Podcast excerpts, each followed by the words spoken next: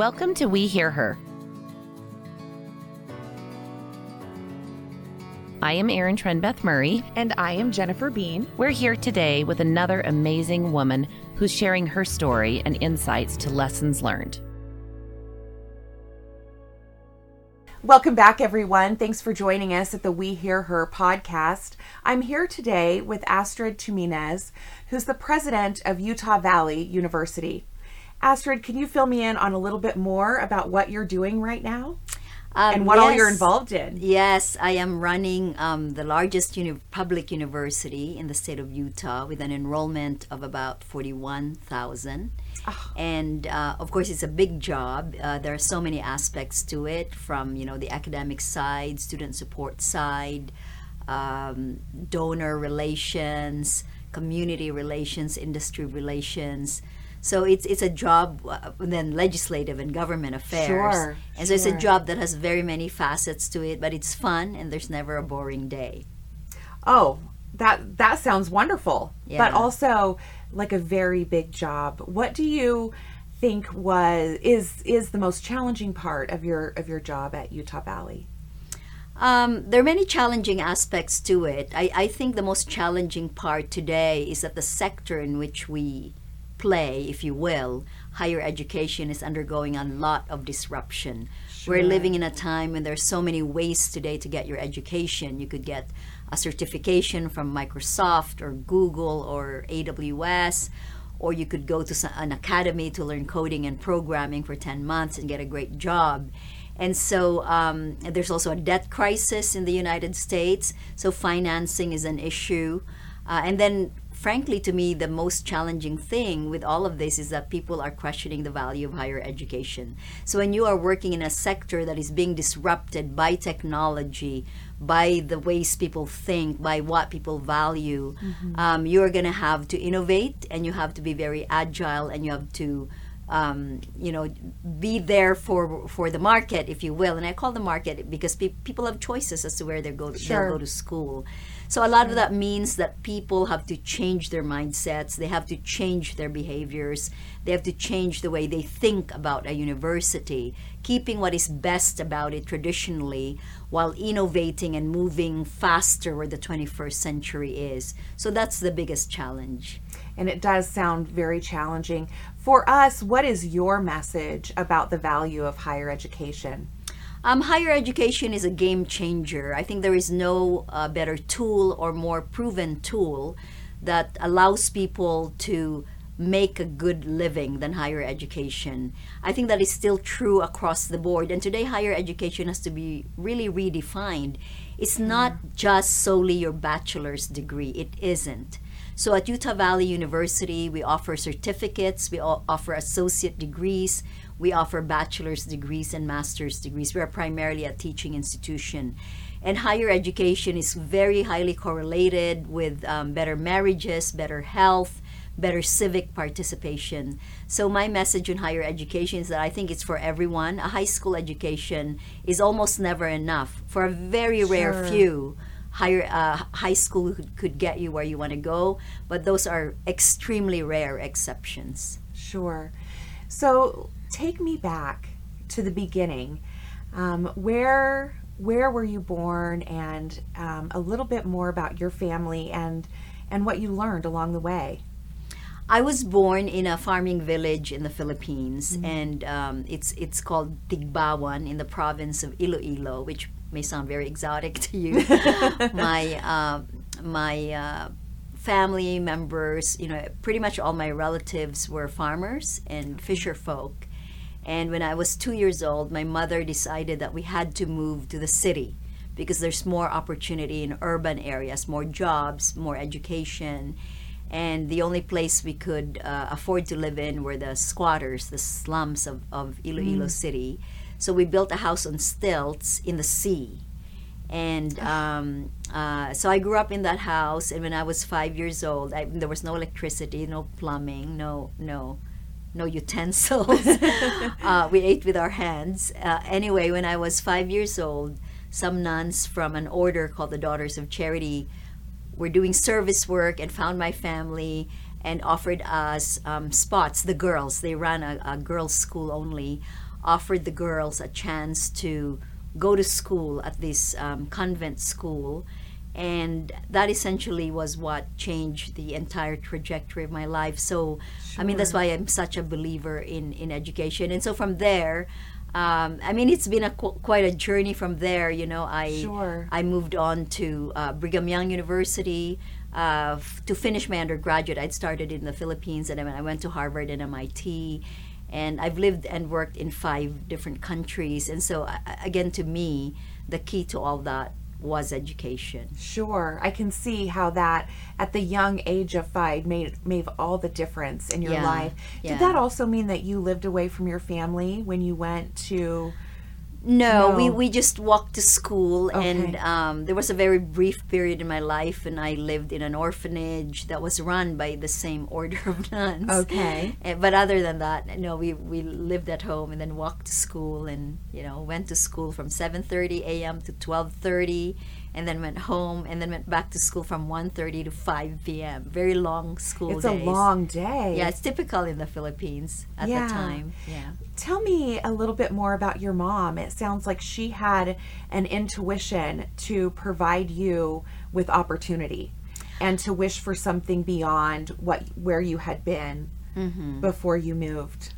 So I am a first generation student, just like 37% of UVU students, first in their families to pursue a post secondary credential.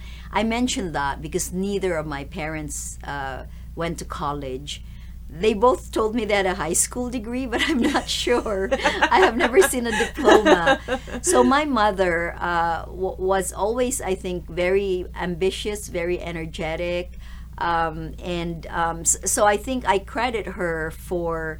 Uh, first of all, she had strong opinions about the world. She still does today. She's 87 and, and still very opinionated. And so I think she she had what you might call just you know natural intellectual talent. And of course, never developed because she didn't go to school. But I think she did have the foresight. She had a very difficult life. Yeah. Uh, she grew up again in a village. You know, her father was murdered when she was only 15.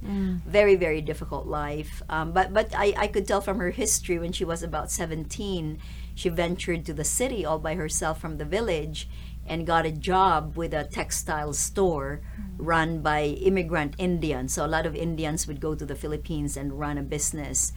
And and I think about that. She told me about how she interviewed for the job and she tried to remember all the English words Yeah. she knew because she would be interviewed in English by the Indian merchants.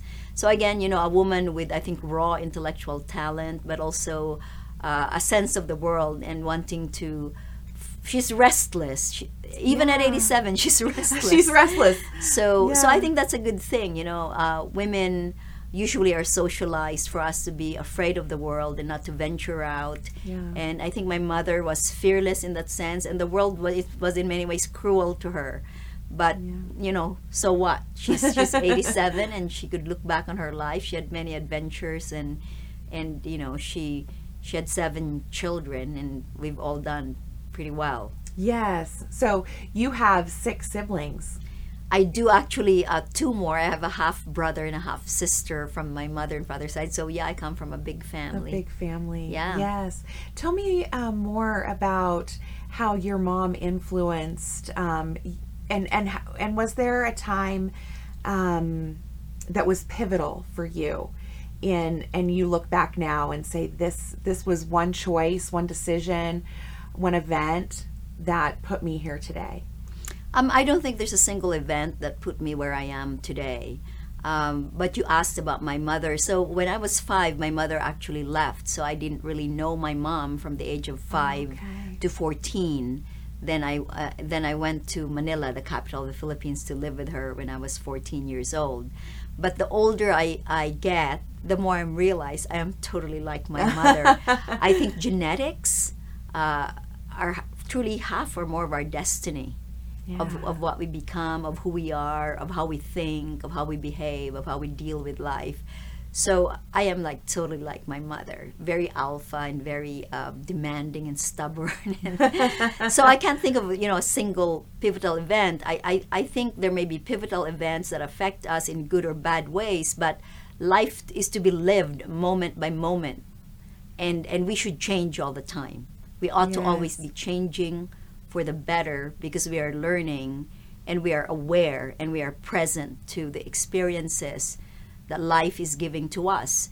And um, not that we react but we learn you know uh, we, we we are not passive. So um, but I do think of my parents again. You know, so my father raised us, and there was one thing that my father, my father was very hands off, and he, you know, he's raising the seven kids in a hut, and and he didn't cook. He, I mean, we just kind of had to fend for ourselves. But one thing that I I could still hear his voice in my head. He, he never lectured us on how to live as Yeah. kids, but he always said one sentence do the right thing.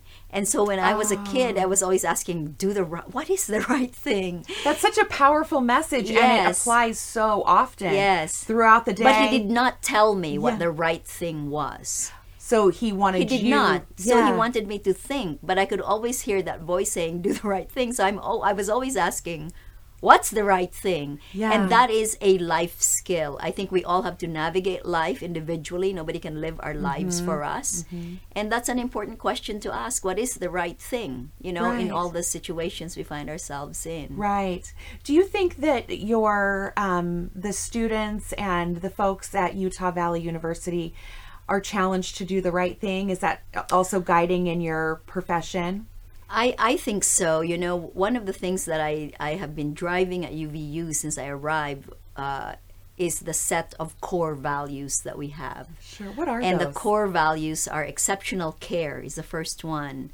So for exceptional care, you begin by really seeing the person in front of you, seeing your colleagues, and acknowledging that you may be the same, you may be different, but and they may have different strengths and trials and weaknesses. But you have to care. You have to care about the students. You have to care about Exceptional the staff. Fact, even. exceptional care Yeah. and, and that takes a lot if you don't care about a person and your relationship doesn't go very far then the second uh, core value is exceptional accountability uh, where care could be disastrous if it's all care and there's no accountability we are a university we have to account for our time our money our resources and, and i think when you care for someone you can directly give them feedback honest if things are great or not great so that's Sure. exceptional accountability and then the third core value is exceptional results which means that we are very ambitious individually for ourselves and in, and ambitious And collectively. yes, for the university in Yeah. that we can achieve great things by working together by by caring for each other by holding one another accountable and then that ambition you know the great results should follow Sure. What are the great exceptional results you want to see uh, at the university? Well, we have a document that we put together in my first year called UVU Vision 2030. So it's really uh, thinking about the strategy for this decade. And um, there are three strategic initiatives. The first one is to expedite the completion of meaningful credentials, certificates, associate, bachelor's, master's degrees. Right. And when I arrived, uh, we were at about 36%. We are now at 41%. Impressive. And we are aiming for 45% by 2025. And that's very ambitious for an open admission institution. We admit everybody. We do not sift based on your, your ACT and your and your uh, GPA. We simply believe that if you have the desire and the potential, please come in. Um, the second core initiative is um, to keep education affordable, accessible, and flexible. Thank so, um, so yeah, so that's why we are open admission. We try not to have very high tuition.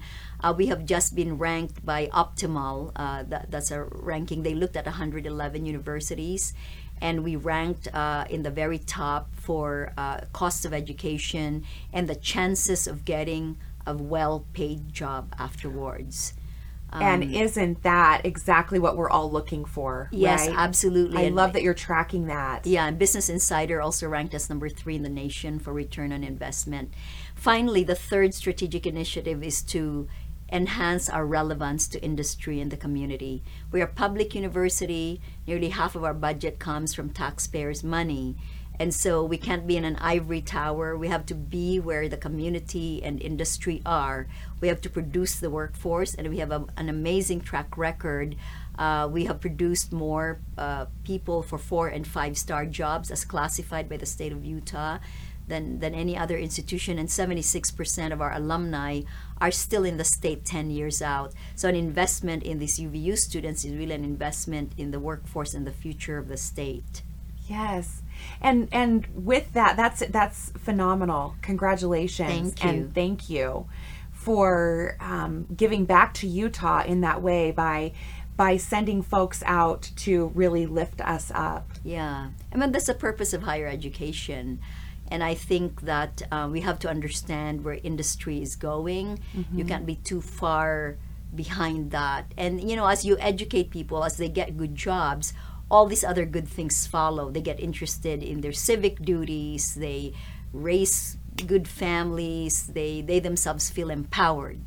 And I think that is really the crux of the work of higher. And you have to empower people with skills and education and life experiences within the university that they learn to get along with people who are different than they are, that they can be comfortable in discomfort when their ideas are questioned because, you know, in this world we can't get everybody to agree with us. But how do you agree with with proper reasoning and, and data and evidence, you know, without An allowance to continue the conversation correct and learn. even agree Yeah. to disagree but still collaborate with with other people because healthy societies can manage difference and can bridge differences Sure. I love hearing what you have in mind for Utah Valley University's future. What is in your future? um, well i don't know right now i've never been a person to say i've never been really very calculated about my career but interestingly i've had the most amazing jobs and I've I've um, I've worked in you know four or five different and dis- very distinct sectors: technology, finance, academia, philanthropy. Yes. Um, and and uh, w- what's in my future is is something that uh, you know I love UVU. I'll be here for a while. I hope people love me and want to keep me for a while. And then after that, you know, I mean, I feel like the world is always open, and there's always many adventures for all of us to have. yeah. Do you have one thing on your bucket list? Do you have a bucket list? Um, well, I'd love to be able to write a couple more books. I wrote a very scholarly book uh, called Russian Nationalism since 1856 that looked at the rise of Russian national identity from the end of the Crimean War to the year 2000. So Oh, wow. It's got a million footnotes, and I feel like, okay, that's what people read if they want to fall asleep. so I'd love to write a few more books that are more, uh, you know, about current topics or leadership or maybe even a memoir. So that's on my bucket list, and I'm pretty confident I'll, I'll get those books written. Well, after um, sitting with you here for these these short minutes that went fast, I have no doubt, and I I love that uh, your father's wisdom holds true Mm-hmm. today and is guiding you still by challenging you to do the right thing. Yeah, thank you. Thank you so much, Astrid. Thank you. It's my Yes, pleasure. yes. Thank you for taking time to hear her. Join our efforts and learn more at womenwhosucceed.org. A big thank you to our sponsor, the Clark and Christine Ivory Foundation.